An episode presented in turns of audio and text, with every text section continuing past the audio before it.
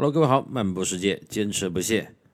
我记得周一才聊完节目，转眼就又来到了周五。这段时间呀，确实太多的社会新闻、国际大事儿，各种热点呀，我真的是很按耐不住，想要发表一些自己的愚蠢的看法。但是我这个人有一个强迫症，就是你看这个意下如何呀，开了头了，然后我就想赶紧把它。弄完完了呢，后面我们有空闲的时候，我再来聊那些杂谈。这样呢，一个是可以保持这个节奏的不间断，让那些就是及时跟听的朋友有一个延续性，就像当年的《四国奇遇》一样啊，有一种电视剧的即视感，就好像带有一种连续剧的情节。所以我就不忍心中间去插播呀、打断。另外一个呢是这个意下入河呀，它的这个情节很丰富，内容很充实。你看前面的意大利部分就讲了十六集，那我也不想把这个节目拖得太长，所以都在保证一周两更。把这个系列节目做完了以后呢，我们再来继续我们的杂谈。好在今天正式的进入荷兰部分呢，呃，前面呢我也回顾了一下意大利段呢，确实内容比较丰富啊，呃，吃的也聊过，景色，然后故事、人物、文化、历史。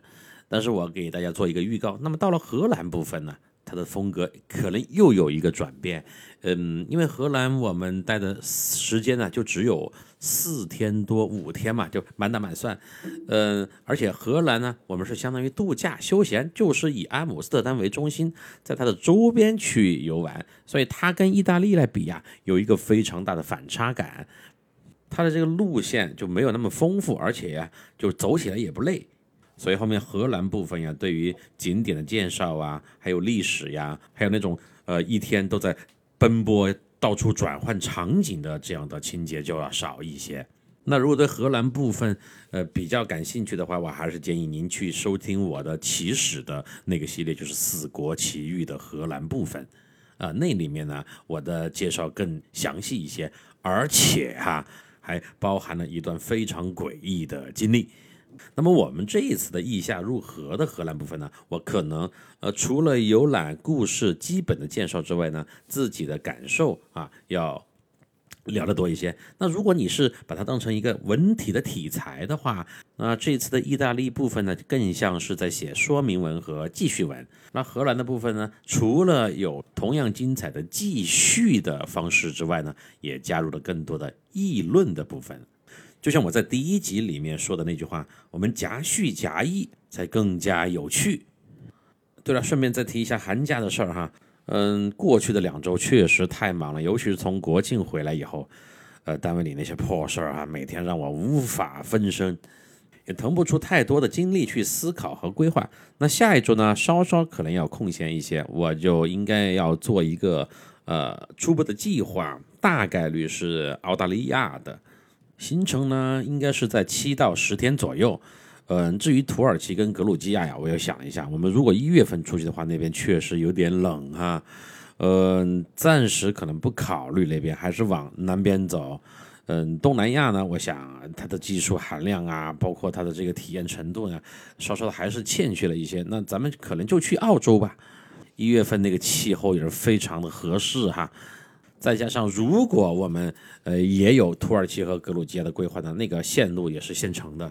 因为格鲁吉亚呢有老李，还有我们那个大哥哈，大哥呢是二十多年的格鲁吉亚的华人呐，所以完全不用担心。那至于土耳其呢，更不用担心了，土耳其我熟啊，而且我在另外两个旅行的平台上，就是做土耳其的分享，都搞过两三次。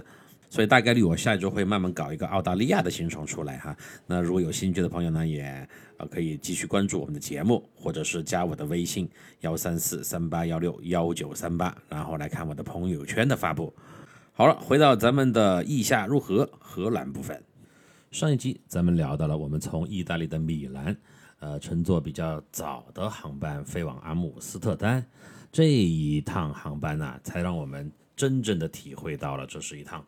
国际航班，因为飞机上全部都是老外，除了我们八个中国人，其他全部都是白人。那在两个多小时的飞行的过程当中啊，除了我之外，其他七位都没有睡觉。都显得很兴奋，都在聊天啊，细细的回味意大利呀，然后憧憬着荷兰的接下来这几天的旅途啊。那我呢，确实头天晚上啊，这折腾的比较晚，早上也是一大早起来，又是还车啊，又是去呃搞各种的这个呃登机的一些准备啊，而且我是领队嘛，要要要什么？哦，对了，我们还呃买了那个行李哈，因为欧洲的航班呢，大部分都嗯它是不包括那个行李托运的，还要花一笔钱。嗯，哇，顺便说一句，今年啊夏天欧洲内部的。这个航班的机票确实还是挺贵的。我们这次从米兰飞到阿姆斯特丹的机票，呃，都花了一千五百多人民币。呃，我记得三年多前我从呃罗马飞到匈牙利的布达佩斯才四百多块钱，所以这个航班的成本还是不低。那明年应该夏天的时候，这个整个的机票会下来哈。好像我最新看到的。嗯，从欧洲往返国内的呃机票现在已经来到了五到六千的样子，好像是从汉堡还是从哪儿？那随着这个疫情慢慢的越来越遥远，嗯，国际长途的旅行的飞行啊越来越恢复，我相信明年咱们再去欧洲的话，那机票这一块呢有一个很大的下降。好，中午十二点。我们就到达了阿姆斯特丹的国际机场。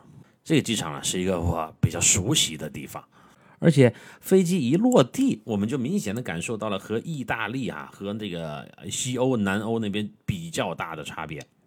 虽然是在夏天，但是那种凉爽感，还有那种天气的颜色的变化就很明显。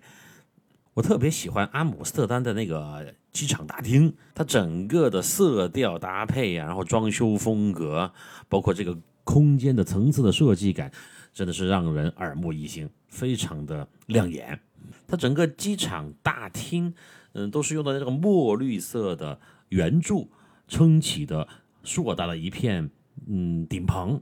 这个柱子呀，你一看还有点像咱们中国的竹子，就显得很环保又很清新。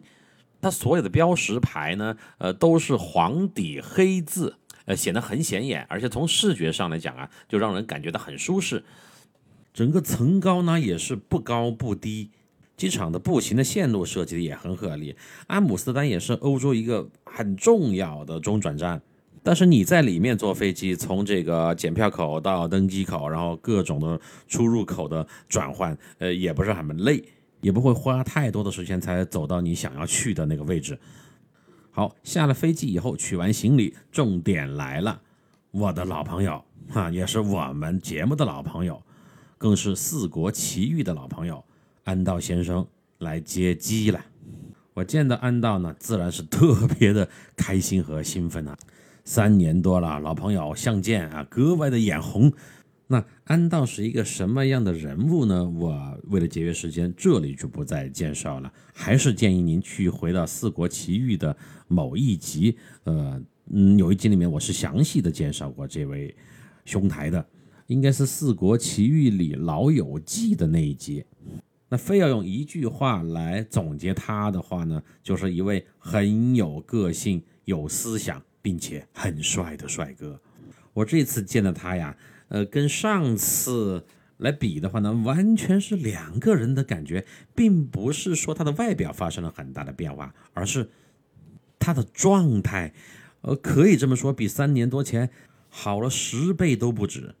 他呢，穿着一身。清爽又高级的搭配，哈，这个高级并不是说他的衣服有多么的贵，就是荷兰人嘛，可能，嗯，他虽然可能没有法国人、意大利在传统的观念当中那么会穿着打扮，但是安道一直给我的感觉就是很会穿衣服，可能衣服并不贵，但是穿在他的身上呢，就显得很得体，跟他整个人的气质很搭。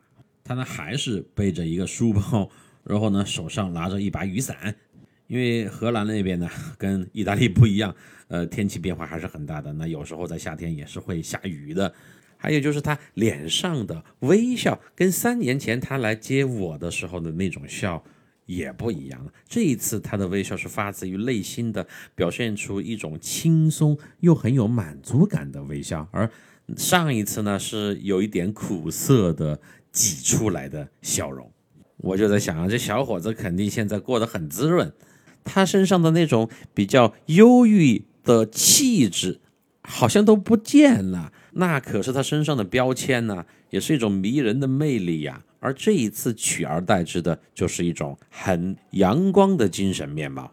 我跟他亲切的拥抱完了以后呢，我就把我小分队的成员们给他做了一一的介绍啊，这是老杨，这是何医生啊，这是 Nancy，谁谁谁谁谁。安道呢，呃，非常礼貌的跟团友们用中文打着招呼啊，你好，你好，欢迎来到荷兰。哎，看到他的这个中文水平啊，要么就是我们来之前突击又练过一段时间，要么就是长时间一直的保持着不错的水准。这时候我就失宠了，你们知道吗？大家就团团的把安道围住，立刻就被他的魅力所吸引了。当然，他的魅力既包括他的外表，又包括他的谈吐。我呢，当时最大的感受就是一种轻松感，从头到脚的袭来，跟上次我独自一个人来荷兰一样。我觉得有人罩了，那我的压力也不会那么大了。有这么优秀一位当地人带领我们在荷兰玩，而且可以玩得非常地道，我的心里真的是美滋滋的呀！经过一阵短暂的寒暄，安道带着我们走向了机场的快线。我们要坐一段列车前往我们这四个晚上都居住的那个地区啊！注意我们这次四天都是住的同一家酒店。在阿姆斯特丹偏郊区的一个区域，叫做赞丹地区。赞翻译过来是赞美的赞，丹是阿姆斯特丹的丹。我相信去过荷兰的朋友一定知道赞丹这个地方。我们选择四个晚上都住在赞丹那边呢，主要有两个原因。第一个呢，是他那边的酒店比阿姆斯特丹中心城区要便宜不少。大家可能也听过哈，在欧洲越往北走啊，它的物价是越高的，尤其酒店这一块儿。那么在中心城区稍稍环境、房间、早餐的配置比较高一点的酒店，它一个标间呃每晚的房价都是在两千以上啊，尤其是在夏天这个旺季的时候。那么赞丹这边呢，呃就要温柔得多，而且这个酒店也是我让安道提前啊帮我们预定来的。而且他订房间的时候都是用他的信用卡做的担保，这笔房费其实是一个很大的开支哈，嗯，几大万吧。因为我们是八个房间哈，但安道呢，确实因为我跟他太熟了，也是基于对好朋友的一个信任吧。我们其实，在出发国内出发之前，他就帮我订好了酒店，并且他也跟我说了，他说 Frank，我这个是有风险的，但是我相信你能够带着朋友们过来的，那我肯定还是很感动的哈。我们当时在成都那两年的关系也没有白处啊，将心比心嘛，我当年待他也不薄。那第二个选择赞丹的原因呢，就是它是属于偏郊区的地方，人口密度没有那么大，住在这边的酒店你就很惬意、很清静。确实，我们在那边住的四个晚上，睡得都特别的好。另外，就是因为荷兰很发达的呃轨道交通，我们从赞丹要坐火车啊，不是叫火车了，就坐那个轨道交通到阿姆斯特丹最中心的区域，只需要十分钟。虽然它的那个交通费用也不算低，但是我们每天都是买的那种通票哈，呃，所以算起来也还行。那我们八位就跟着安道。上了火车，先前往赞丹的酒店办理入住。你看，我们到达阿姆斯特丹那天是八月三号啊，但是一下飞机，一下火车，就每个人都开始不停的往身上加衣服。因为从米兰出发的时候，我给他们打过招呼，我说你们把这个厚一点的外套哈、长袖长裤都拿出来。到了荷兰那边就跟南欧完全不一样了哈。女士们还显得特别的开心，因为呢，你就不需要再去天天承受那个烈日的暴晒了。你看我们在意大利这么多天啊，每天都是在艳阳下行走，在赞丹火车站下车，然后前往酒店，还需要步行大概十来分钟吧。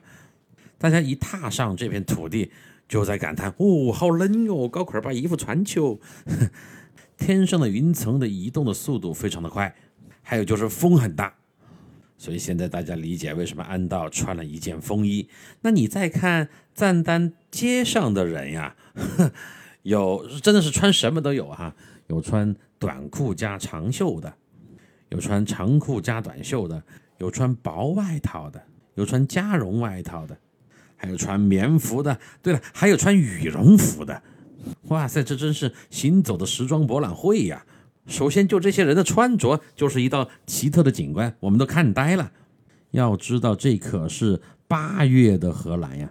虽然这个和风或者叫海风，它吹得很强烈，但是大家体感也还好，并不是那么的寒冷，而更多的是被这种从意大利来到荷兰的反差感所吸引了，有一种奇妙新奇的感受。那为什么赞丹这边风这么大呢？因为它是一个阿姆斯特丹西北部非常重要的河港，这个港口的年吞吐量达到了八百万吨左右。它既是一个环境优美、很适合宜居的小城镇，又是一个风光秀丽、气候干爽的旅游目的地，还是一个四通八达的交通枢纽。因为从赞丹坐公交车前往。荷兰最著名的风车村桑斯安斯，也就十多分钟的时间。那么我们选择在这边住下来呢，既可以达到休养的目的。你看前面在意大利那些天还是确实比较累啊，有点奔波。那它又可以呢，作为一个出发的原点，前往各个阿姆斯特丹周边的游玩的地方都很方便。这一次我们八个人一起到达赞丹，和我上次。来赞丹的，我个人的感受是截然不同的哈。那上次我也来到了赞丹这边，我上次来是冬天哈。你看阿姆这边的冬天哈，你可以想一下，虽然不是白雪皑皑，但也是寒风刺骨，整个城市的氛围又蕴含了那么一些萧瑟。那这一次跟大家一起来，虽然不是天天阳光明媚，那像。赞丹这样的小地方给我们带来的第一印象，那就是干爽、明亮又凉快。我们从赞丹的中央火车站出来，哈，你看又是中央火车站 （Central Station）。嗯，前往呃酒店的路上，安德就开始给我们介绍赞丹这边的情况。我们是沿着一条河道旁边的步行街，呃，两边又是一些呃很精致的、漂亮的店铺。卖什么的都有。安道呢一边呃竭尽所能的调动他大脑当中的中文词汇，给朋友们介绍，一边慢悠悠的走着，何医生又屁颠屁颠的就跟在他的身后，完全也不管赵哥在哪里了。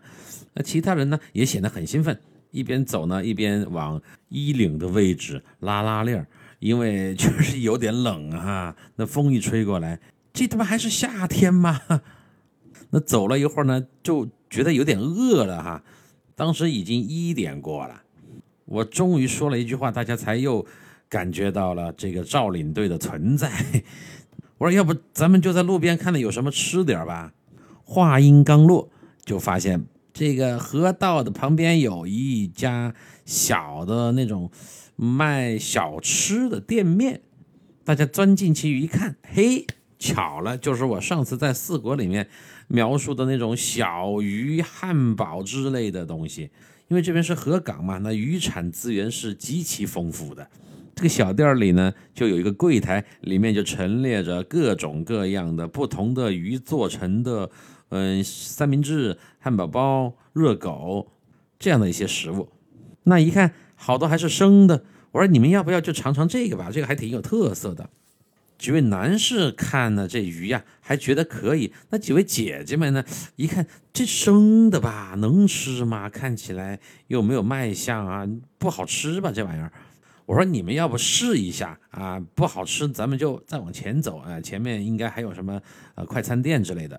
呃，可能当时大家是真饿了哈。你看早上从米兰出来是六点过就吃了早餐，也是坐飞机又奔波了一上午。确实肚子都在咕咕的叫了，行吧，那就试试。胡姐就连忙的掏出了她的硬币哈，欧元，他这一路是又是刷卡，又是硬币，又是纸钞。胡姐就让我帮她翻译啊，就买了一个呃，里面卷着又有黄瓜片儿，又有那种小的那种，那叫什么鱼我也不知道，就乱取个名字小黄鱼吧。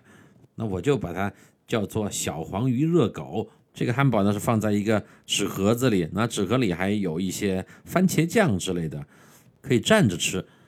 胡杰一吃，哎，还可以嘛，这口感并不是想象的那种又涩又生又腥的味道，反而是尝出了一种新鲜的海味儿。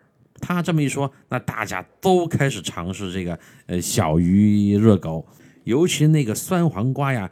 呃，上次我就聊过，在安道他爸爸家里面，我就吃过这种在那种特制的盐水里泡过的橄榄和黄瓜片儿，口感特别的爽脆和新鲜，而且那种酸味儿还特别的开胃。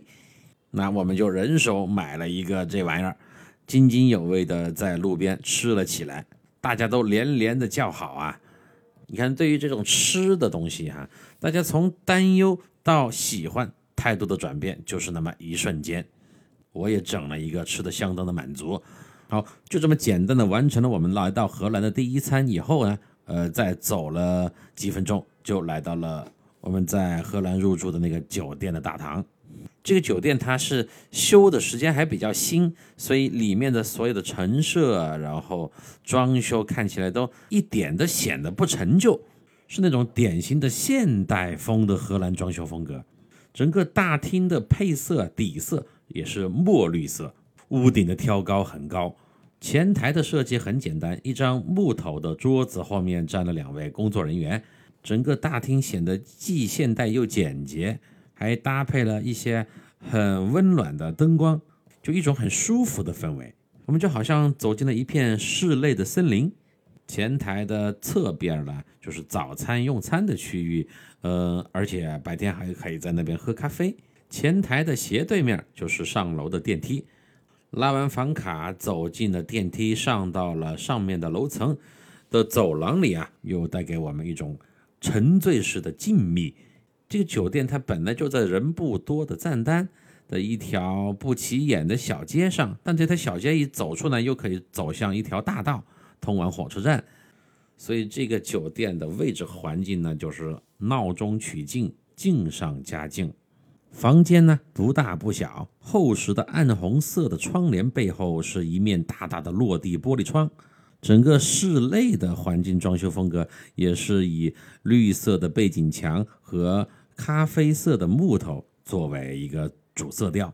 荷兰人的酒店跟意大利的酒店，它的床啊。有比较大的区别。荷兰这边的床它都很高，因为荷兰人的普遍身高啊，都是嗯都知道是全世界平均身高最高的国家嘛。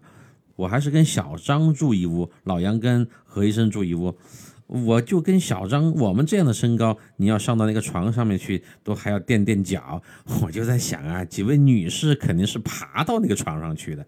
那不管怎么说，这也是一个不同的居住体验嘛。从意大利前两天那种低矮的床垫来到这边高高的床头，就带给我们一种错觉，好像我们每个人的身高也被拉长了一样。而且这家酒店床头的那个灯啊，也显得很有氛围，它的那个明暗的调节很灵敏，你可以根据你在房间里的使用需求去调节它的光的亮度，就既人性化又方便。我当时真的是很感谢安道先生啊。他呢，据说是挑了几天才找到了这家很不错的酒店，性价比也很高啊。哦，还有一点，这家酒店的早餐也很棒。所以安道办事儿真的是很靠谱，他也是一个很用心的人哈，在各个方面都在为我们的这个出行啊、旅行啊考虑。那明年我们再去的话呢，这家酒店也是首选。好，入住酒店以后，安德就说。哎，你们可能也累了，那就先各自休息一会儿，我们下午再见。他就默默地离开了，因为那天呢并不是周末，他还有自己的工作要做。那至于他现在是什么样的状况，是从事什么样的工作，呃，感情状况又怎么样呢？跟父母的关系又怎么样呢？我们后面几集再来给你分享。那如果是四国的老听友呢，听到一定会很有感慨的。那如果是新听友呢，我还是建议你去听一听《四国奇遇》的那个荷兰部分。这并不是打广告哈，这就是对故事的背景呢做一个了解。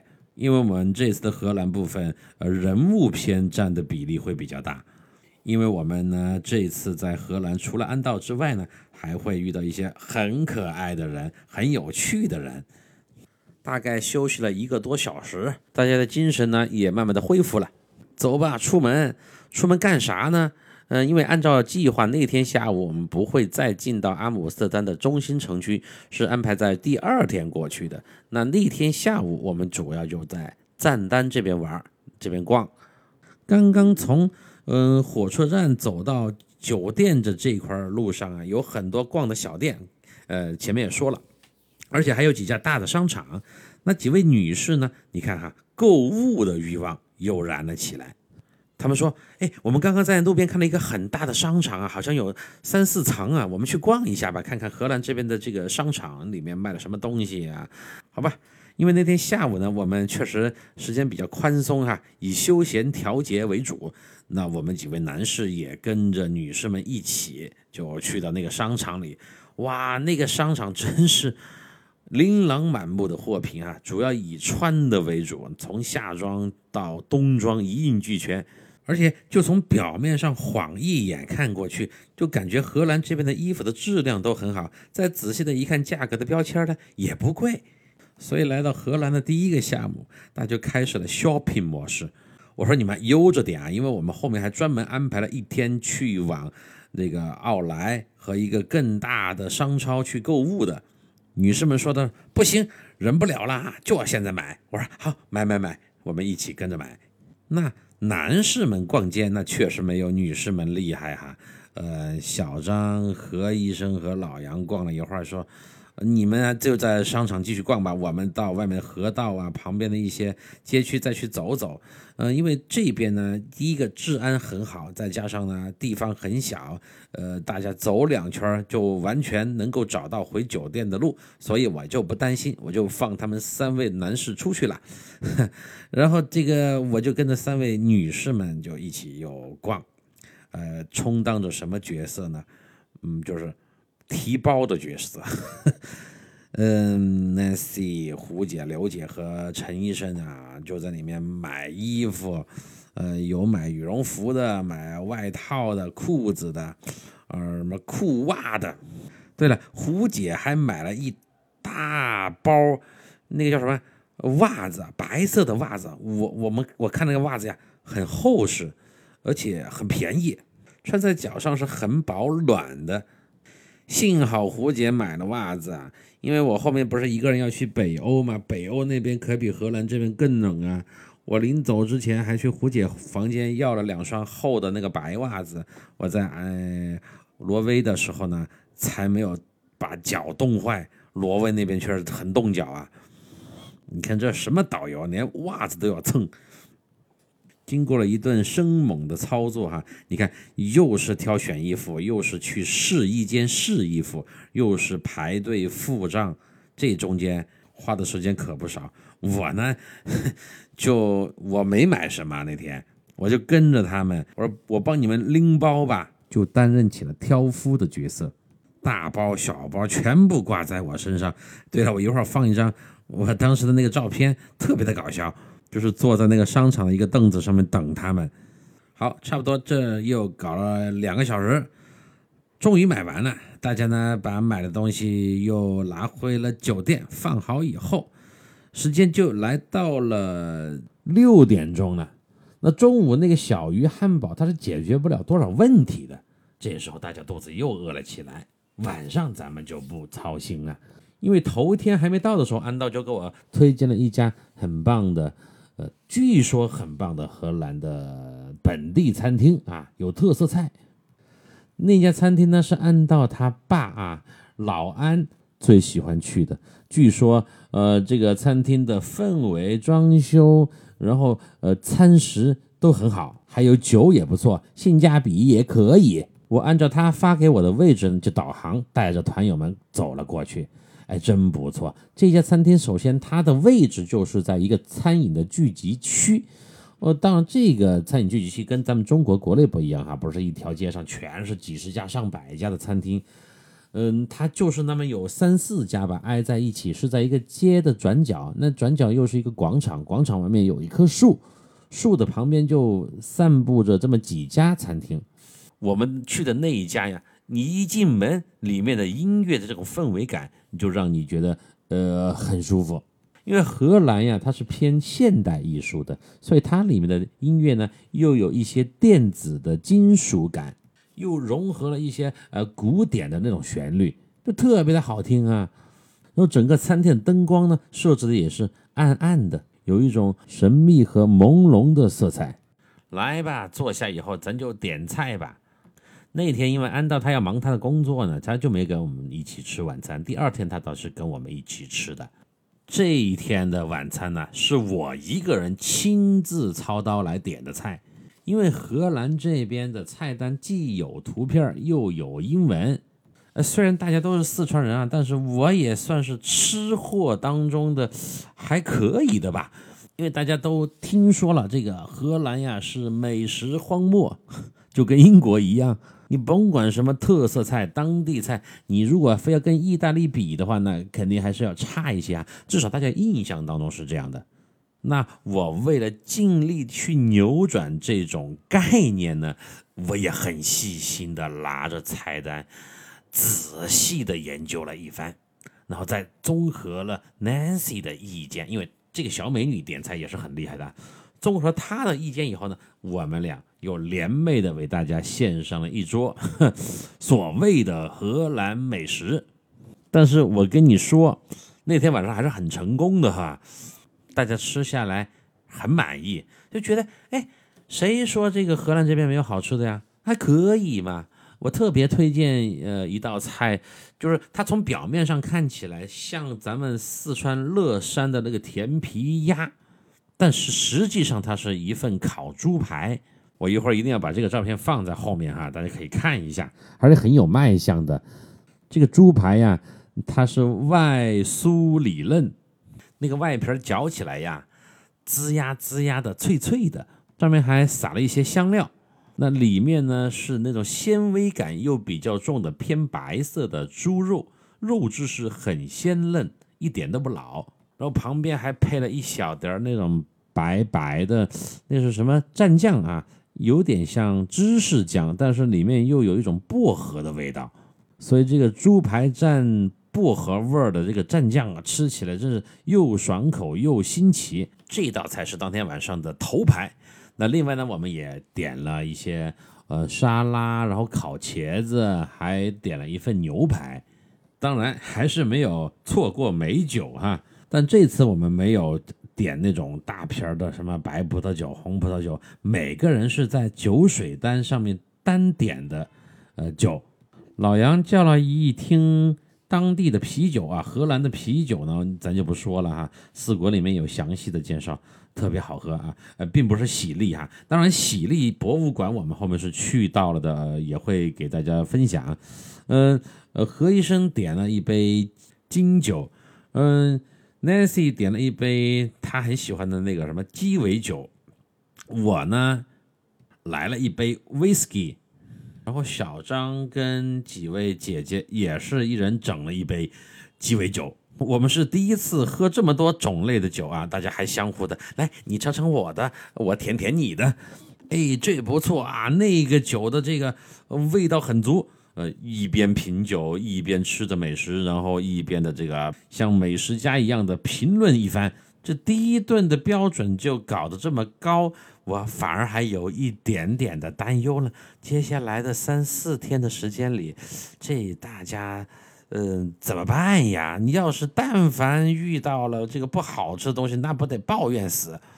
但事实证明啊，后面几天我们吃的也很舒服哈，就。比我上次去荷兰吃的好太多了。上次咱就不说了哈，我跟这个安道都是属于比较落魄的状态，以果腹为主。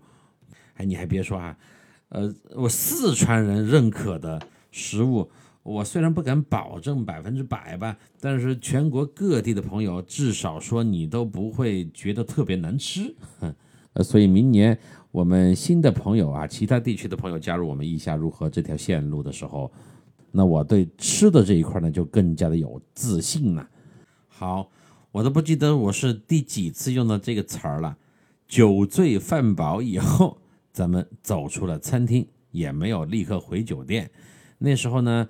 嗯，因为荷兰这边它天黑的时间比意大利那边要早一些，当时天色已经慢慢的暗下来，我们就沿着那个河道呀，在运河旁边的区域开始散步。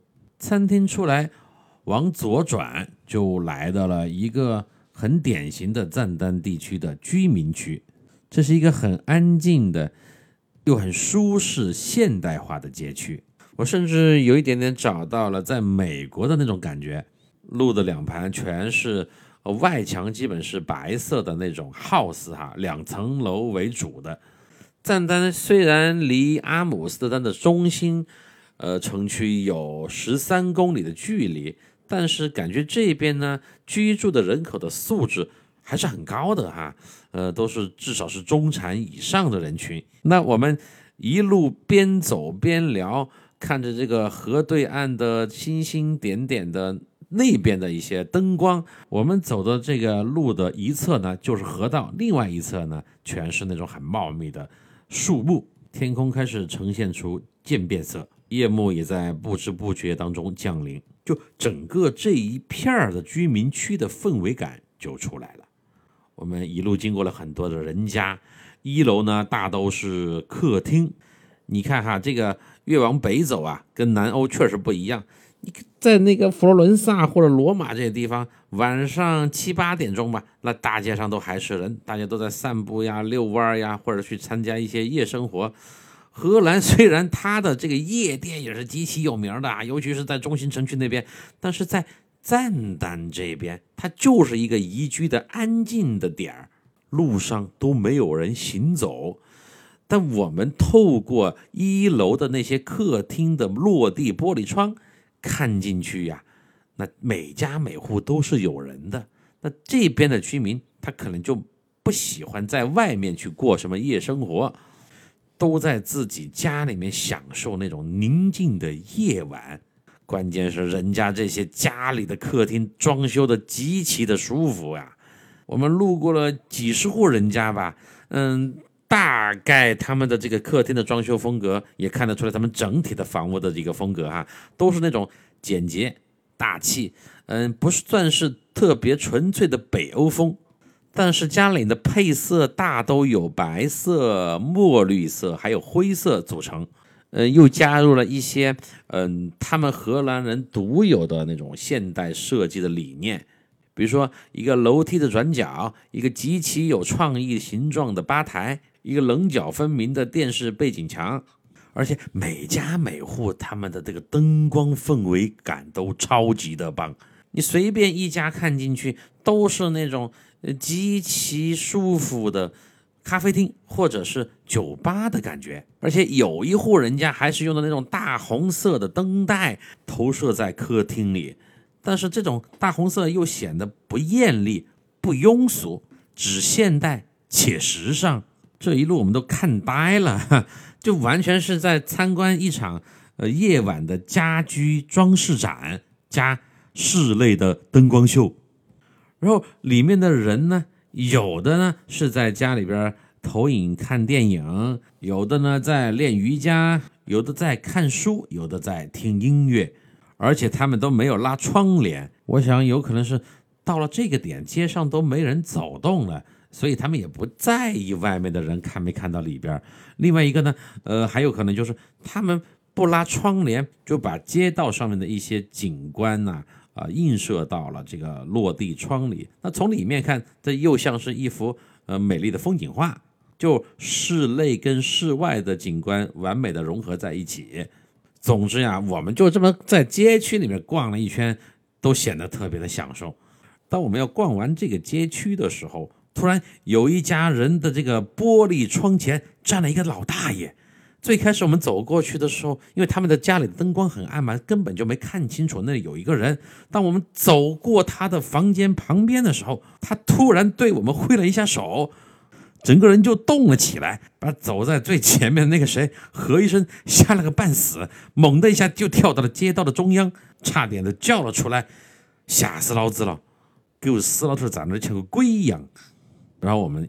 再一仔细的看那大爷，那大爷正朝着我们挥手微笑呢，显得很友好，一点都没觉得你们这帮夜游行走在路上的中国人显得很突兀。所以你看，这个荷兰人也是一种很包容开放的心态啊。那反过来讲，正因为我们住在了赞丹这边哈，它是一个纯粹的居民区，游客极少，我们才能够感受到这么真实的。呃，原汁原味的荷兰的居民区的夜晚，也算是一次地道的体验吧。好，溜达完以后呢，我们就开始讨论啊，八卦，这房子多少钱呀？一查不贵呀，这比国内的房子还便宜不少呀。你就算跟成都，咱不跟北京、上海比，就跟成都比，都已经是很不错的价格了。而且这么棒的家庭装修氛围。还有外部的环境，大家都动了恻隐之心啊，并不是说我们要去打劫他们哈，就开始讨论什么话题，移民，就就就姐姐们就说，哎呀，我也好想到这样的地方来生活呀，呃，就开始问我，哎，有没有渠道啊？我们什么方式能够过来呀？年轻人们就更不得了，那个小郑跟 Nancy 就问我，哎，呃，老赵。